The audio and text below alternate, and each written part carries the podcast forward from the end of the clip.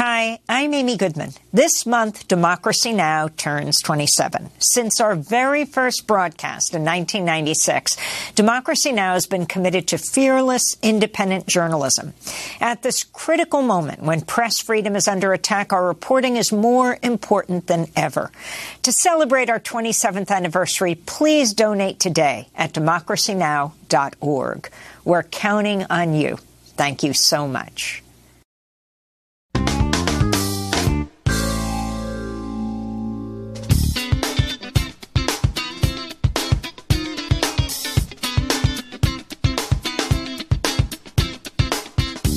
From New York, this is Democracy Now!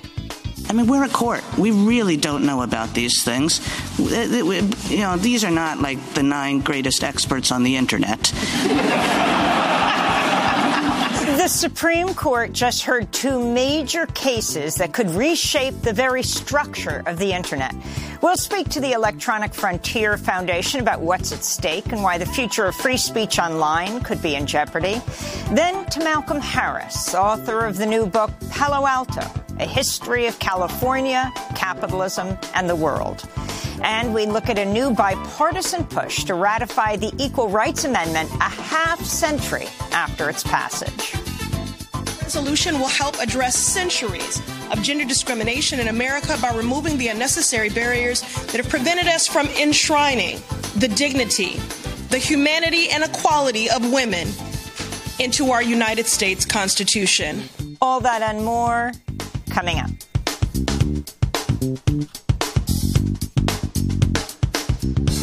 Welcome to Democracy Now!, democracynow.org, the War and Peace Report. I'm Amy Goodman. At least 62 people died over the weekend after a boat carrying refugees fell apart at sea off of Italy's Calabrian coast. At least one baby and 12 children were among the dead. Around 80 survivors from Iran, Pakistan, and Afghanistan were pulled to safety after they were found in the water clinging to pieces of the ship which had departed the Turkish city of Izmir a few days earlier. The latest migrant tragedy in the Mediterranean came just days after the Italian government of the far-right leader Giorgia Meloni approved a new law making it harder for humanitarian aid rescue vessels to carry out their missions. Doctors Without Borders said their rescue ship was detained by Italian authorities as part of the new measures, blocking it from going to sea to save lives for at least 20 days. In the town of Crotone, where the bodies of the victims are being kept, community members gathered to pay their respects. This is Bishop Francesco Savino. It is the hour of silence, of prayer, of recollection, of deep meditation, but it is the hour in which we must also question ourselves responsibly about this new tragedy, with respect to which we risk all becoming accomplices. Israeli and Palestinian officials have agreed to measures to de-escalate tensions after meeting this weekend in Jordan. Israel said it would pause discussion of new settlement units for four months and halt new settlement approvals for six months. Officials from Israel, the Palestinian Authority, the United States, Jordan, and Egypt took part in the meetings. But some Palestinians, including members of Hamas in Gaza, condemned the negotiations. This is a university student from Gaza. How should we accept such a meeting? A meeting that gives up the Palestinian rights and revokes the right of resistance for the Palestinians. The talks came as more violence plagued the region. On Sunday, Israeli settlers ransacked and torched Palestinian homes in Hawara near the occupied West Bank city of Nablus, killing at least one Palestinian, injuring dozens of others. The brutal attack there followed the fatal shooting of two Israeli brothers by a Palestinian gunman. This is a young Palestinian girl whose home was attacked by Israeli settlers. We started to hear sounds from outside the house. I moved to the windows in our room, but they were shooting, so I moved down to the floor. Then they broke the windows. My mother moved us to a corner because there was no safe place. UN Secretary General Antonio Guterres condemned Russia's invasion of Ukraine and called on nations to recommit to the Universal Declaration of Human Rights as he made a speech earlier today for the 75th anniversary of the landmark international document. The Russian invasion of the Ukraine has triggered the most massive violations of human rights we are living today. It has unleashed widespread death, destruction, and displacement. Attacks on civilians and civilian infrastructure have caused many casualties and terrible suffering. Fierce fighting continues in Ukraine as the world acknowledged the one year anniversary of the start of the war Friday with protests and vigils across the globe. Meanwhile, Ukrainian allies, including the European Union and the U.S., announced further sanctions against Moscow. The Biden administration also said it would provide another $2 billion in weapons to Ukraine. In Kiev, President Volodymyr Zelensky made a somber but defiant television address on the first anniversary of the war. Це був рік стійкості. It was a year of endurance, a year of compassion, a year of bravery, a year of pain, a year of hope, a year of perseverance, a year of unity, a year of invincibility, a fierce year of invincibility. Its main conclusion is that we have survived. We have not been defeated. Zelensky fired his top Ukrainian military commander Sunday without giving a public reason, though a number of high profile officials were fired or resigned last month as part of an anti corruption purge. In other war news, Zelensky said he plans to meet Chinese leader Xi Jinping to discuss Beijing's proposal for ending the war. The African Union condemned recent racist comments by Tunisian President Kais Saied after he called for an end to sub-Saharan migration to Tunisia and claimed black undocumented migrants are part of a plot to alter Tunisia's demographics. Hundreds of people in the capital, Tunis, took to the streets Saturday to demonstrate against hate speech and anti-immigrant rhetoric and policies. The president incited people against each other. The level of racism was much lower in the past, not like now. Now it is normal for you to be assaulted for no reason, just because of your color.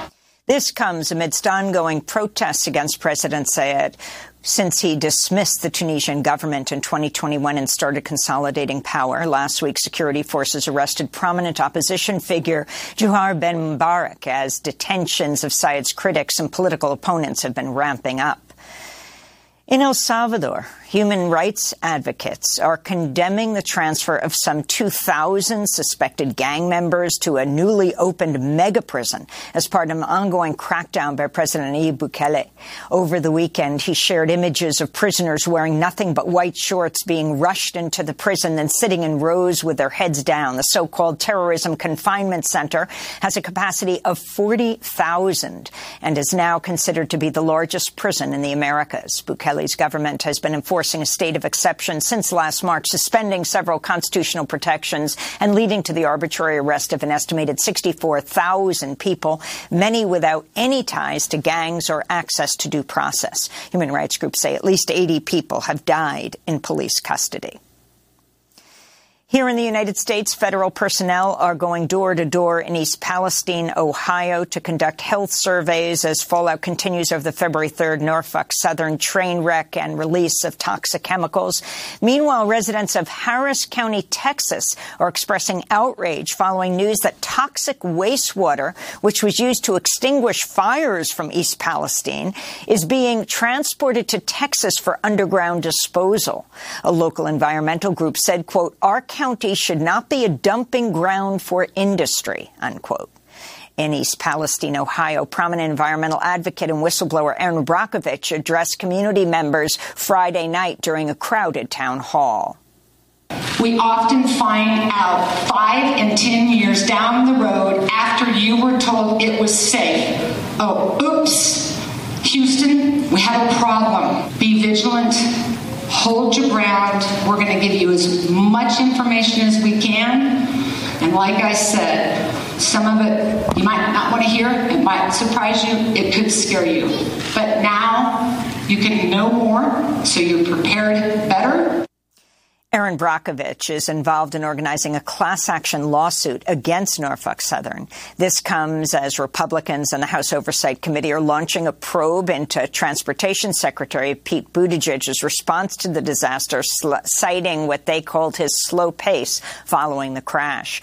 In related news, another Norfolk Southern train derailed Saturday, this time in Lexington, North Carolina. The company said the crash posed no danger to the public.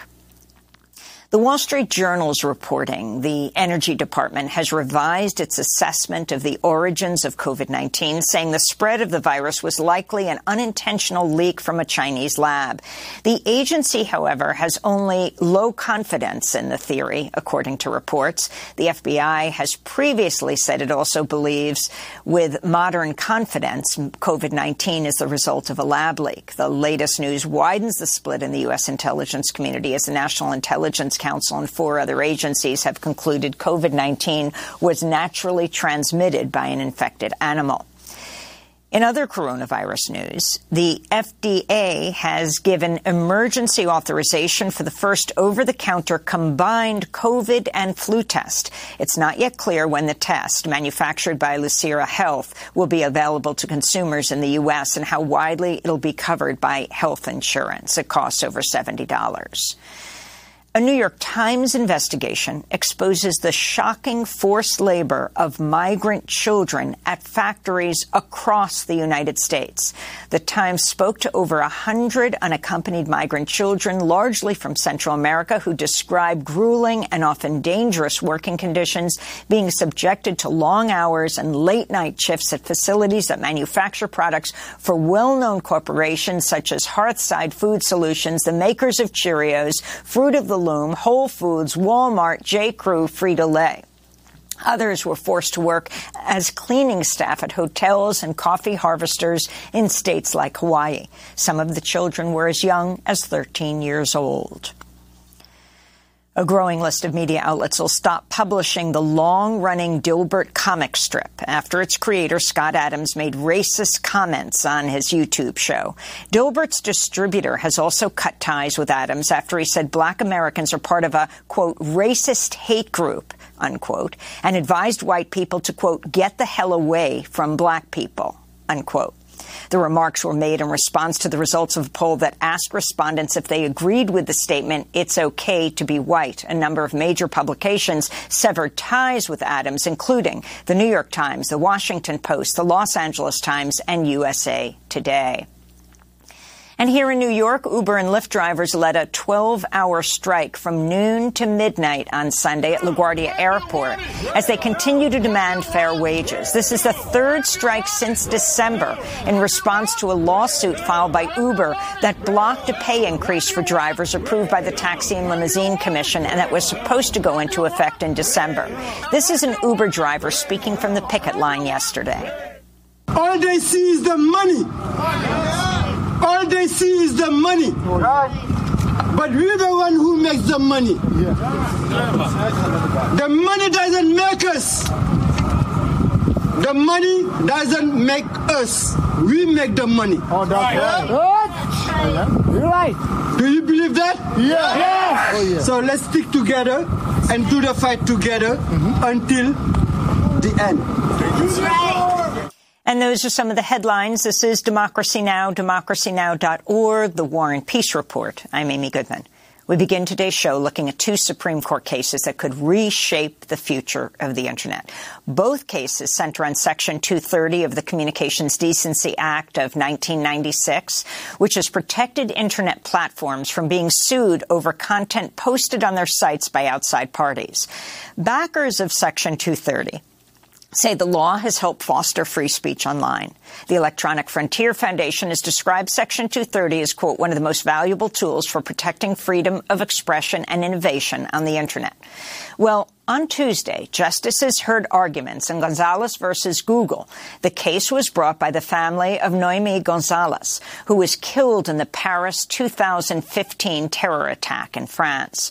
Her family sued Google, claiming the company had illegally promoted Islamic State propaganda videos. Then on Wednesday, justices heard arguments in the case of Twitter versus Taamneh. This case was brought by the family of Nawras Alassaf, who was killed along with 38 others in a 2017 ISIS attack on a nightclub in Turkey. During oral arguments in the Twitter case, Justice Elena Kagan made this comment, which was met with laughter. I mean, we're a court. We really don't know about these things. You know, these are not like the nine greatest experts on the internet.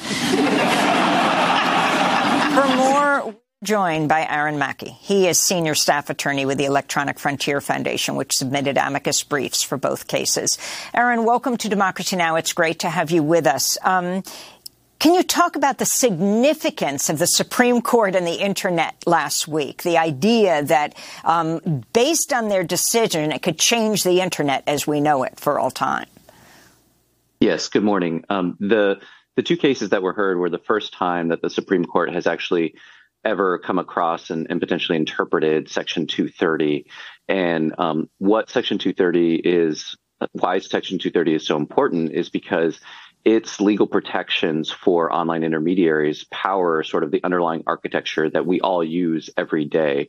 So when internet users um, use email, when they set up their own websites, when they use social media or create their own blogs or comment on each other's blogs, all of that is powered and protected by Section 230. And so um, EFF's concern in these two cases is that um, the Supreme Court might uh, interpret Section 230 narrowly uh, so that internet users will not have those similar opportunities in the future to organize online, to speak online, to find their communities online um, because the, the law might be narrowed and internet services might react in a way that limits opportunities for people to both speak online, but also limits the, the types of forums and the type of speech that we can have online. Um, Aaron, explain what happened with Nohemi Gonzalez in 2015 and what this case is based on. Yeah, so, so the, the central allegations in, in the complaint are not that um, YouTube played any role in the attacks that resulted in um, Nohemi Gonzalez's death, um, but it's that YouTube provided um, a number of features and services to either members of ISIS or ISIS supporters that allowed them to recruit um, uh, engage or sort of help or assist um, ISIS in sort of its larger organizational and terrorist goals. And so, based on that, they filed a claim, um, an, a civil claim under the Anti-Terrorism Act uh, for aiding and abetting ISIS. And so um, the the courts have been um, basically interpreting Section 230 uniformly to say um, fundamentally those claims are based on the content of user speech. So posts on YouTube um, and uh, in Taamneh, posts on Twitter. Um, and so therefore the courts have held that um, Section 230 applies and, and sort of bars those claims. And so that is the sort of underlying claim. And so, really, I think what the Supreme Court, what you heard last week, was them struggling with um, where do you draw the line to sort of uh, impose liability on YouTube or, or Twitter or any sort of online service when these claims are sort of very attenuated from from the harm that has occurred in these cases. And our concern is that if you put the the sort of liability on those platforms um, for such sort of attenuated roles in in the claims here, you're really going to deter them from hosting any speech um, that even remotely deals with this. Um, and this will likely fall on on a number of organizations um, and individuals. It'll fall on reporters. Um, it'll fall on um, people who are trying to seek access and document uh, atrocities across the globe. And so that's what we're we're concerned about. So when the uh, Supreme Court justices were speaking, they used hypotheticals like pager companies, public payphones to uh, try to deliberate um, on these cases. Can you talk about their ability to um, understand and regulate the internet? Yeah, I mean, I think what they were struggling with there was trying to really sort of um, find an analogy that works in terms of the relationship that an online service has with say millions uh, of hundreds of millions of users, right? In the case of Twitter and and billions of users in the case of YouTube, and so they were using analogies like cell phone companies or or beep, uh, beeper companies um, to try to sort of get at you know what what liability should exist or should have existed for those types of companies when they're providing like a communication service that's generally open to anyone um, and then someone takes that service, uses that service in a way that is harmful or could be civil, you know, could create culpability either under criminal law or civil liability. And so, what do you do to sort of deter, or what should the law do to sort of deter, um, you know, the the service from extending their services to those types of, of individuals? And and I think what they struggled with is, you know, um, where do we place that liability? without actually undermining sort of the the sole the, the entire purpose of Section 230 or generally the the, the people's uh, these platforms' First Amendment rights and, and users' First Amendment rights to sort of make a, make these platforms and use these platforms to speak online. And so, what direction do you think the justices are going in based on their questioning, and how concerned are you? I think we, we continue to be concerned because um, this case and in Gonzalez in particular with Section 230, um, the the plaintiffs in the case have proposed a test that says if if if any platform is recommending what they call um, sort of promoting user generated content, that promotion or recommendation would fall outside of Section 230. And so the potential danger there is that platforms organize all of our content in a variety of ways, whether it's organizing it um, by letting users vote things up and down, as in the case of Reddit, or in allowing sort of recommended videos of we saw we saw you watch this on YouTube, we think you might like this next. And so the danger there is that the um, you know, are sort of twofold. The first is that the platform is not going to host certain types of information because it's not going to want to be accused later of recommending that content. And then the other danger is that the platforms are not going to um, organize content in in ways that we've grown uh, accustomed to. And what the plaintiffs have proposed is to basically make all these services like uh, a search engine, where we as the users have to go in and find things. And I think that makes it very difficult for us to easily access material we want. But I think it also makes it really difficult for individual creators and speakers to find the audiences that they desire. Aaron, before you go, I wanted to ask you about a lawsuit against San Bernardino's Superior Court seeking transparency of search warrants used by law enforcement to gain data from cell phones in criminal investigations. Um, this involves um, cell site simulators. Can you explain what's at stake? And so often, especially in the case of reproductive rights, we see that one case in one local area can determine law ultimately in the United States. Yeah, so so EFF had filed a petition to unseal a number of these search warrants uh, in San Bernardino County because um, news reports um, had shown that uh, law enforcement in San Bernardino County were filing more search warrants um, and were potentially using cell site simulators at a higher rate than any county um, in the entire state. And so a cell site simulator operates by mimicking a cell phone tower and pretends to be one. And so that everyone in an area by near a cell site uh, simulator, con- their phone connects to it, and and these they sort of vary in their functionality, but generally our concerns are that they're like Stingray privacy, devices. Yeah, that was a brand name um, created by the Harris Corp, but there there are a number of them. But uh, we were concerned that everyone's sort of private information is sort of captured by these devices, and they they create these sort of broad searches. So as you said, um, you could deploy one near a sensitive site like a like a health facility, um, and you have the potential to collect a variety of information about people who are totally unassociated with any sort of criminal activity or the particular investigation um, that the police are are gaining are seeking authorization to deploy it.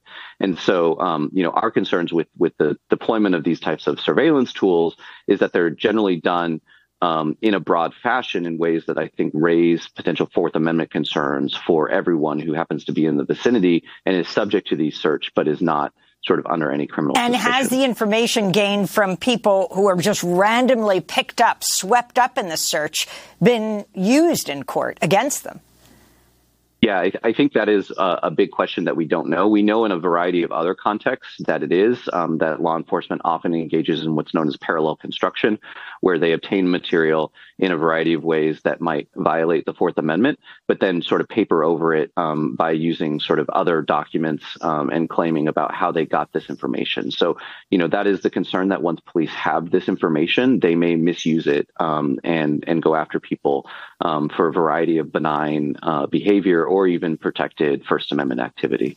Well, Aaron Mackey, I want to thank you so much for being with us, senior staff attorney with the Electronic Frontier Foundation. But we're staying with the internet and its origins. We're going to talk to Malcolm Harris, author of the new book, Palo Alto, A History of California, Capitalism, and the World. Then we'll talk about the ERA. Stay with us.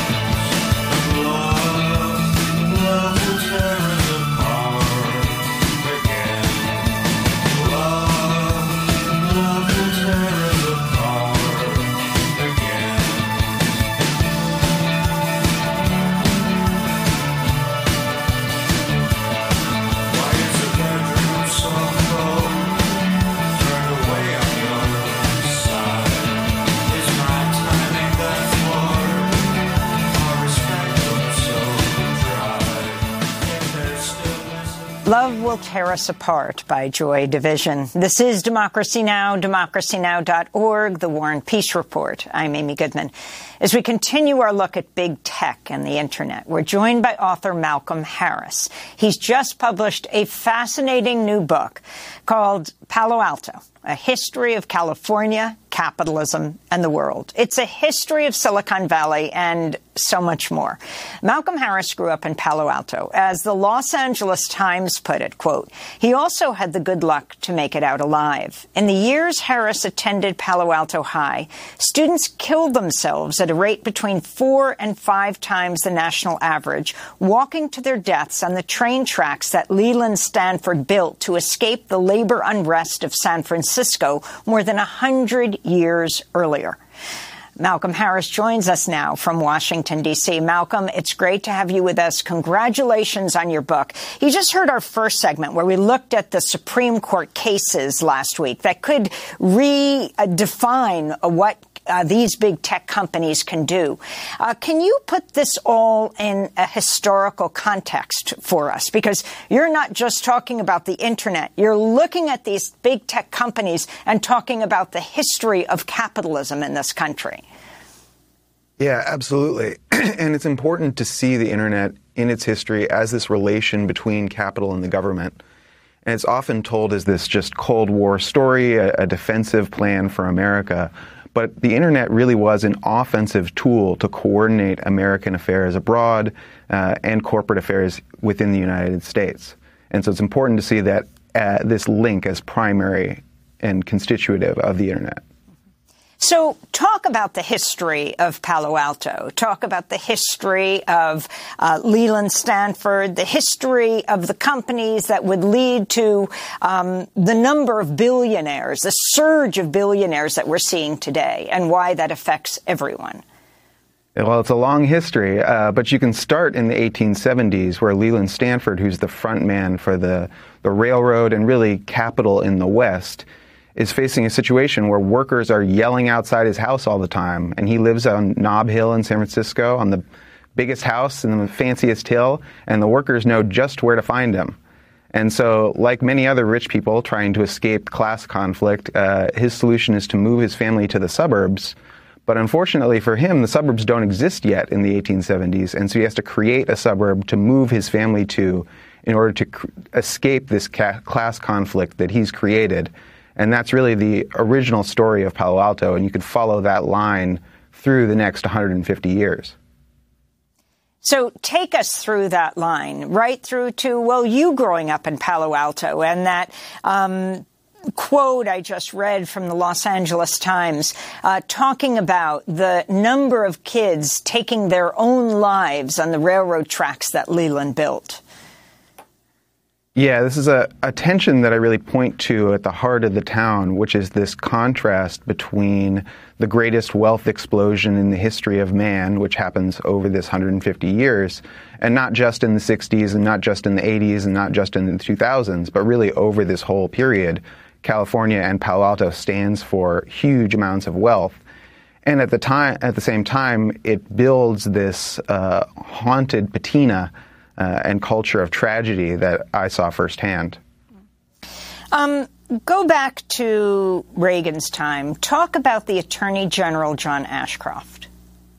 Yeah, so John Ashcroft is the Attorney General for George W. Bush. I mean George the, W. Bush. Sorry. Of course. Uh, in the early 2000s. And when we talk about Section 230 or the Telecommunications Act, we talk about the 90s, we talk about the Atari Democrats, Bill Clinton, Newt Gingrich. And we sort of let George W. Bush and Ashcroft and that administration off the hook. But if you go back and look at the record, when George W. Bush gets elected and he appoints Ashcroft, the tech industry is super excited. There uh, could not be more hyped about the naming of John Ashcroft, which for those of us who were involved politically at the time uh, is surprising because John Ashcroft is this hard right wing Christian conservative character you know, famous for the Ten Commandments fight. But he was also really well known as being pro tech, down to back to the Betamax uh, case in the 80s. And so when he came in, he was very, very friendly with the tech companies. The first thing he did was drop the antitrust suit against Microsoft, which was a huge decision for the Justice Department at that point and really sets the stage for the internet as we understand it now. He also targeted file sharers for individual prosecution. And so you set up the internet situation we have now where individual users might be liable for if they post the wrong thing uh, for, to an FBI raid.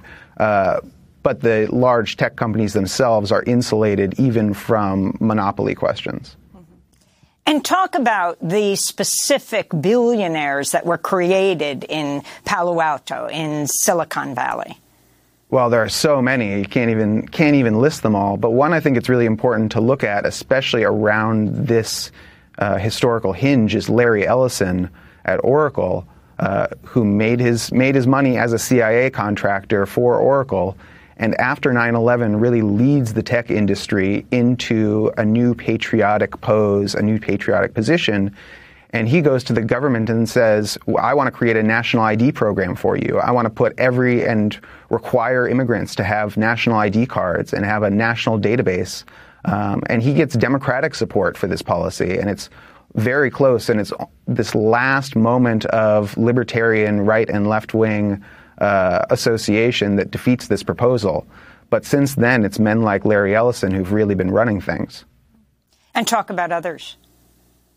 Yeah, I mean, you can draw a straight line from him to Elon Musk to the Google guys to uh, every tech billionaire that we've got is drawing one way or another from uh, this big pile of money and the people who got rich on the Y2K bubble uh, at around this same time. They're just putting their money back into new platforms, new opportunities, and creating more rich guys like themselves. Now, you started writing this book after being a part of Occupy Wall Street. Talk about what most surprised you in your research. What most surprised me in my research in this book is just how short California history really is. That it, we're only looking at 150 years since Anglo American colonization, and that means the indigenous people, specifically the Muwekma Ohlone, who I write about as the ancestral inhabitants of Palo Alto, uh, have been expropriated very recently, historically. It's not the same stories we have on the East Coast. And so to write one story about American colonization is really to lump everyone together in this inaccurate way. So if there's one message I can get across, it's that how shallow this history is. You conclude by arguing that Stanford University should return some of its land to the descendants of the Muwekma uh, people. Yeah, there are 614 registered members of the Muwekma tribe. It's a politically organized group of people. They're going to be uh, lobbying the government next month, have been continuing to lobby the federal government for the restoration of their federal recognition. Um, and that's something that Stanford has supported. Stanford's acknowledged them as the ancestral title holders of this land. So now the question is how do you move back to restoration? How do you move back to returning that land and returning that federal recognition? And that's something people can call their congressman about. Um, you continually refer to the Palo Alto system. Explain this term that you coined. Well, I didn't coin it. It was coined in the in the 1870s, actually, when Leland Stanford and Charles Marvin, his head horse trainer, were looking for a new way to train the youngest, fastest horses in the world. And this is how Palo Alto really starts: is as a horse stock farm. And that Palo Alto system, where they're applying new kinds of science and profit-directed tools to create life and monitor the production of life, underlies Palo Alto, even if people don't know that history. You talk about the suicides of classmates when you went to Palo Alto High. You also talk about the suicides of Apple workers in China. Talk more about that. And this is something I, I, knew about, but until I was really doing the research, hadn't connected that these waves of suicide, and they're conceived of as waves or clusters, are really happening at the same time. And to young people who tend to be around the same age. These are young workers at the Foxconn plants, for example. And the idea that these are disconnected phenomenon struck me as hard to believe when we know the connection between Palo Alto and the connection between these iPhone factories is so tight. And it seems like the kind of uh, haunting that's affected this town from its beginning. You also talk about the roots of eugenics at Stanford University. Explain. Yeah, Stanford's first president, David Starr Jordan, was a, a, leading eugenicist, and he helped make the school a real center for eugenics in the United States, um, including by recruiting Lewis Terman, who refounds the IQ test uh, as a test of human quality at Stanford. And Stanford propagates these ideas of human hierarchy and the hierarchy of races throughout the world in the 20th century, culminating with William Shockley Jr., who's one of the most famous racists of the 20th century, as well as one of the godfathers of Silicon Valley. According to a Crunchbase News Daily, a news tally, more than 100,000 workers in U.S.-based tech companies um, have been laid off so far this year. Uh, 11,000 Meta workers, 10,000 Microsoft. Um, talk about the connection between the layoffs and labor organizing. Absolutely. We saw this wave of layoffs, which really also pales in comparison to all the hiring those same companies were doing in the years previous, uh, as a sort of cosmetic offering to the financial markets to show that Silicon Valley still can control its labor costs, that Silicon Valley is still capable of laying off thousands of people at a time without facing any consequences or any disruption. And so it's less the future flow of funds is improved by laying off these workers than that they're signaling something to the markets. And that signaling has been very successful, and they've, the companies that have done it have benefited on their stock price uh, disproportionately. And finally, Malcolm, if you can talk about the Black Panthers and Palo Alto, this history of California capitalism in the world.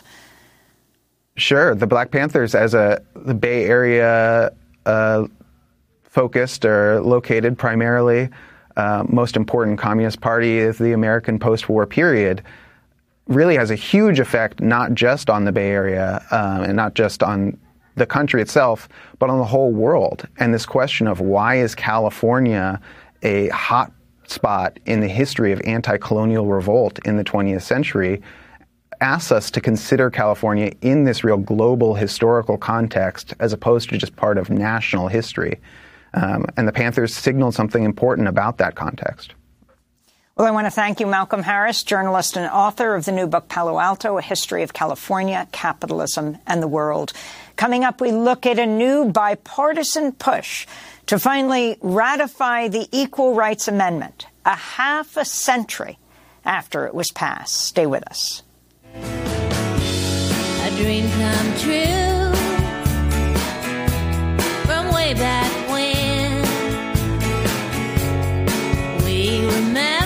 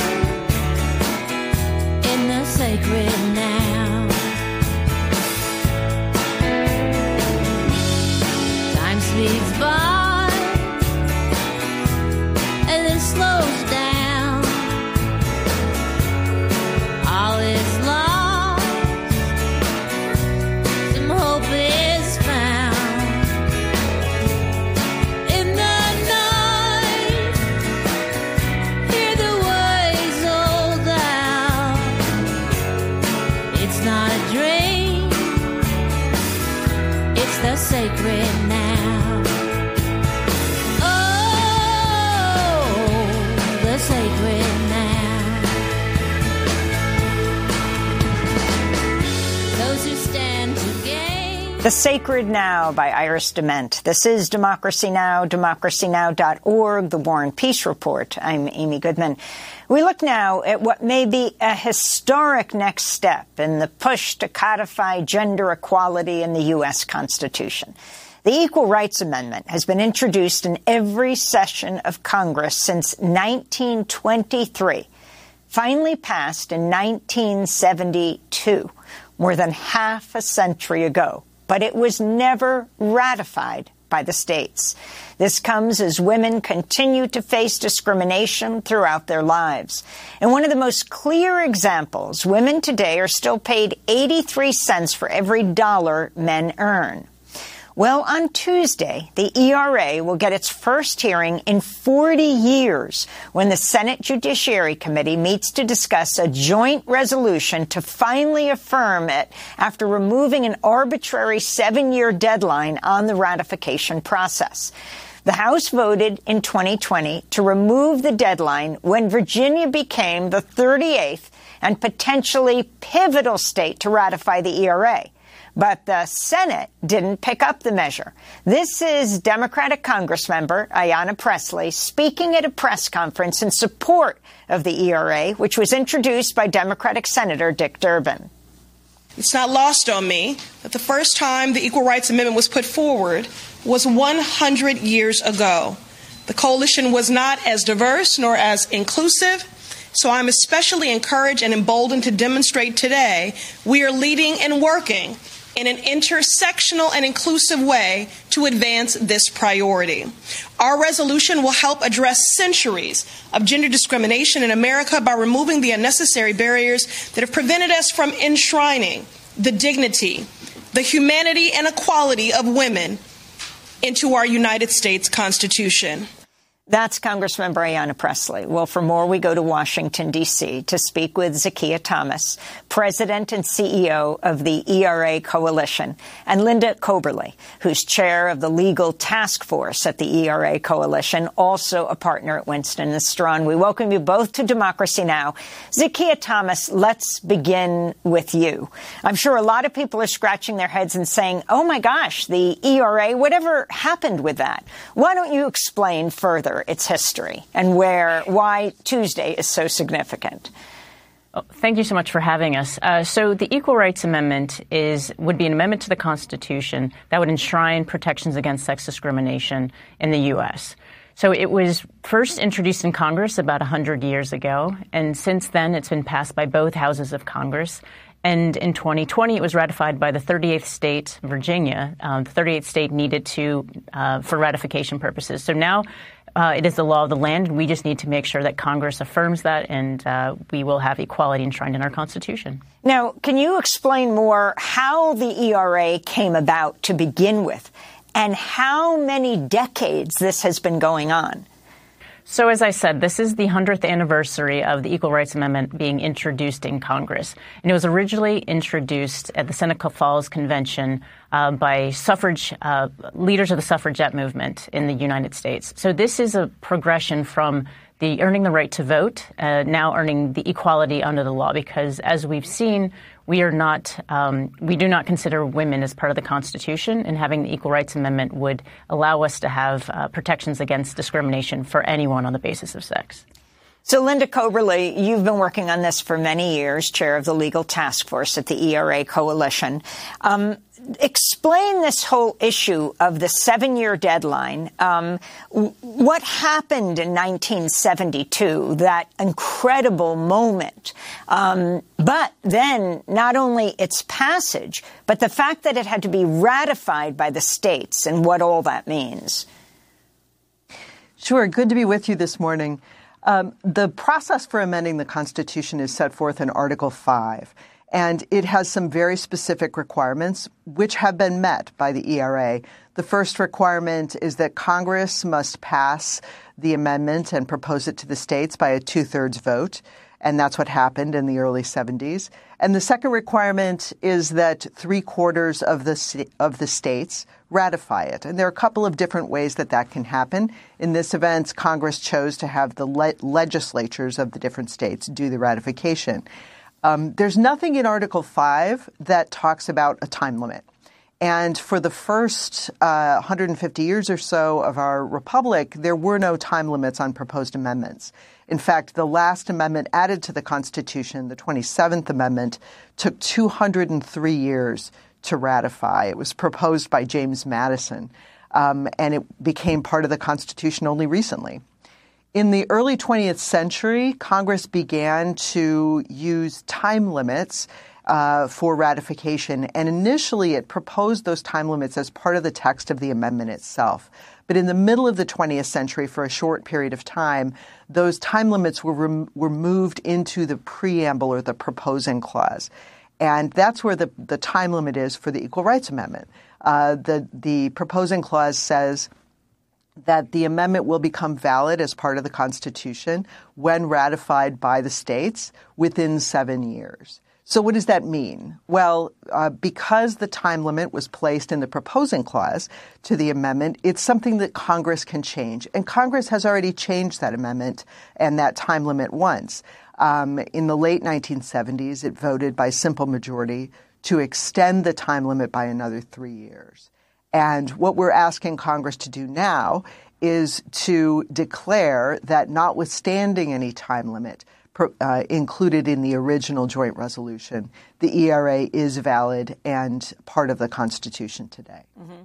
And then explain what happens. So it's ratified. Um, it's passed, but then talk about the states, the history of the states approving it, and um, how it was Virginia was only recently. So the the ERA was very widely supported in the early 70s, and state after state ratified very quickly after the amendment was originally proposed. But by the end of the 1970s, the number of ratifying states stayed at 35, which is not quite enough. In order to get three fourths of the states, we needed 38. And all we had at the end of the 1970s was 35. So then the time limit passed and the uh, and decades passed, and the support for the ERA continued. Uh, bills supporting the ERA and new versions of the ERA were proposed every year in Congress for decades. Um, but it wasn't until 2017 that the states began to ratify the original ERA one more time. So the state of Nevada ratified in 2017, uh, shortly after the Women's March, and as part of the Me Too movement and the kind of renewed attention to the issue of sex equality. Uh, the state of Illinois, where I'm from, uh, ratified in 2018, and then Virginia ratified in 2020. So we now have the last three states and we have the number required under Article 5 for the Constitution to be amended. I want to turn to opposition to the Equal Rights Amendment, uh, especially from the right. This is independent um, uh, Women's Forum senior policy analyst Inez Stepman speaking to C-SPAN's Jesse Holland on Washington Journal. We already have legal equality. The question then is what changes with the ERA?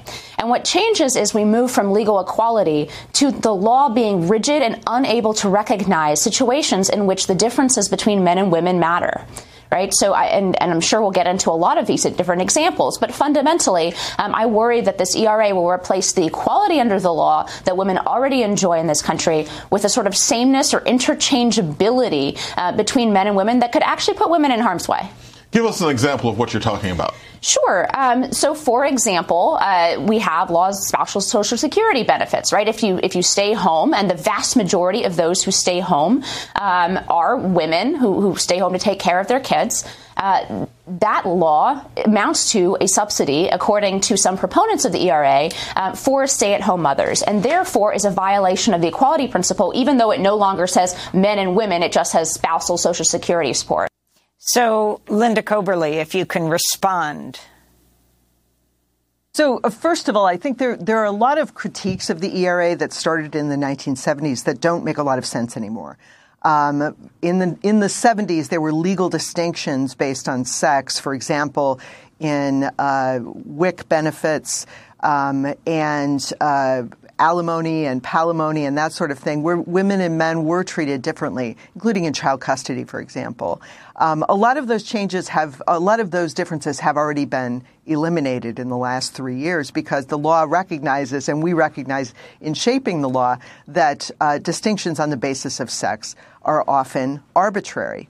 Um, I think the important thing, though, is that the uh, the ERA is not a rigid law in the sense like laws are passed by Congress. The ERA is a principle, like all of the principles reflected in our Constitution, and courts will interpret that principle if it becomes part of the Constitution um, and will look for instances where the government has a very strong interest in drawing a sex distinction, and it will weigh them. I mean, no constitutional right is absolute. We see that in the extensive case law around the First Amendment, for example.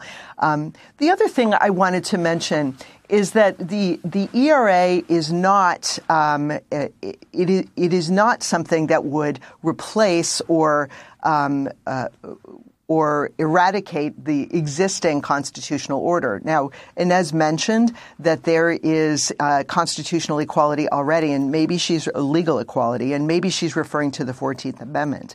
Having read the Dobbs decision, I'm concerned about that. Um, about that authority that finds protection against sex discrimination in the 14th Amendment. A majority of the Supreme Court has made clear that it will interpret the Constitution based only on the words that it contains, and it will interpret those words based only on the understanding uh, of the people who included those words in the Constitution originally. And that means that according to this Supreme Court, the meaning of the 14th Amendment is frozen in time in 1868 at a time when no one understood that uh, the the Fourteenth Amendment would protect against discrimination on the basis of sex. So, to the extent that we already have legal equality, there's a real risk that that equality will be eroded. And of course, statutes can be changed. And a lot of the other sources of legal equality that we have in our system today are vulnerable to political change. So for that reason, we think it's critically important to have an amendment in the Constitution that recognizes a principle of constitutional equality. So, uh, Zakiya Thomas, can you talk about the organizing that's going on and what specifically is going to be happening in the Senate Judiciary Committee on Tuesday? So on Tuesday, we will have uh, the chance to t- to discuss the importance of the Equal Rights Amendment and why it is the law of the land and why Congress should affirm it as such. And so you'll hear from constitutional scholars, you'll hear from the um, Lieutenant Governor of uh, Illinois, and you'll hear from advocates about the work that's been done, but also how the ERA impacts everyday life.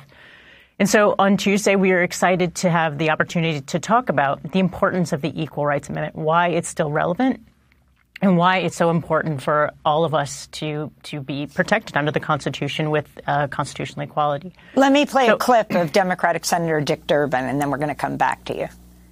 Nothing in the Constitution prohibits us from declaring the ERA as law of the land as it should be. So we're going to get the job done.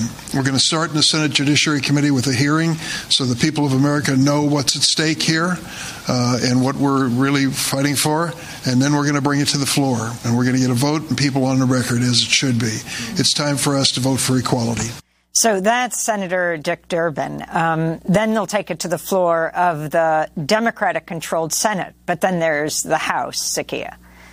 Yes. And so we also have uh, the identical legislation being put forth in the House as well. And Ayanna Pressley is leading that effort as the, the main sponsor of the uh, resolution in the House. And so once we get through this fight in the Senate to make sure that we have um, we have the support, which we think we do, uh, to get the Equal Rights Amendment uh, affirmed.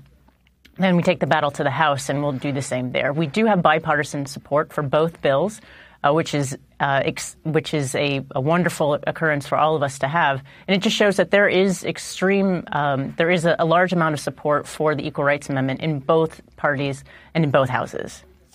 I want to go to um, a quote of the Columbia law professor Katherine Franke, who wrote in The Hill in November, quote, the leaked Supreme Court opinion in the Dobbs versus Jackson women's health case serves as a potent reminder of how weak the protections against sex discrimination are in the current U.S. Constitution. A resolution now pending in the Senate could change that. The measure already passed by the House would lift the last hurdle for ratification of the Equal Rights Amendment. Of course, a vote on the resolution must overcome a potential filibuster by Senate Republicans. While it may seem counterintuitive, holding and losing the vote to lift the filibuster on the ERA may be just what we need to push it over the finish line.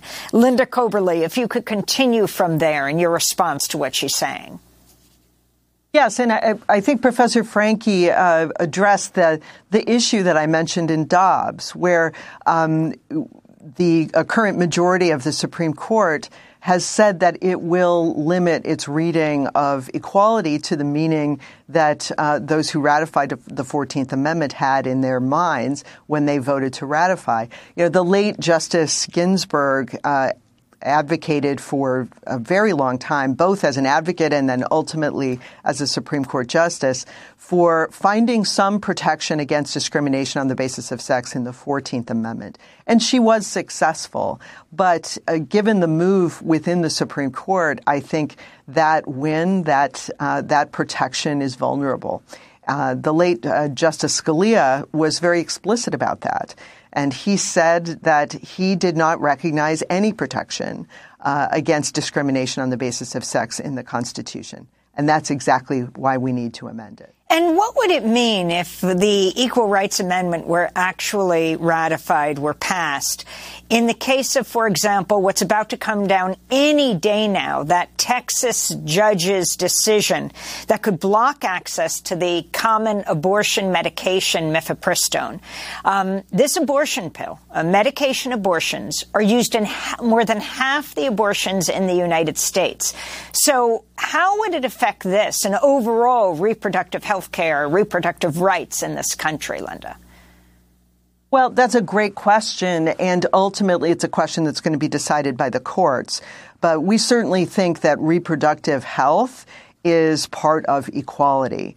And if there is a, a, statute or a state regulation or, or something like that that, prote- that prevents access to health care on the basis of sex, then the ERA would stand in the way of that. I think the exact permutations of how that works is something that's going to be resolved by courts, probably over many years.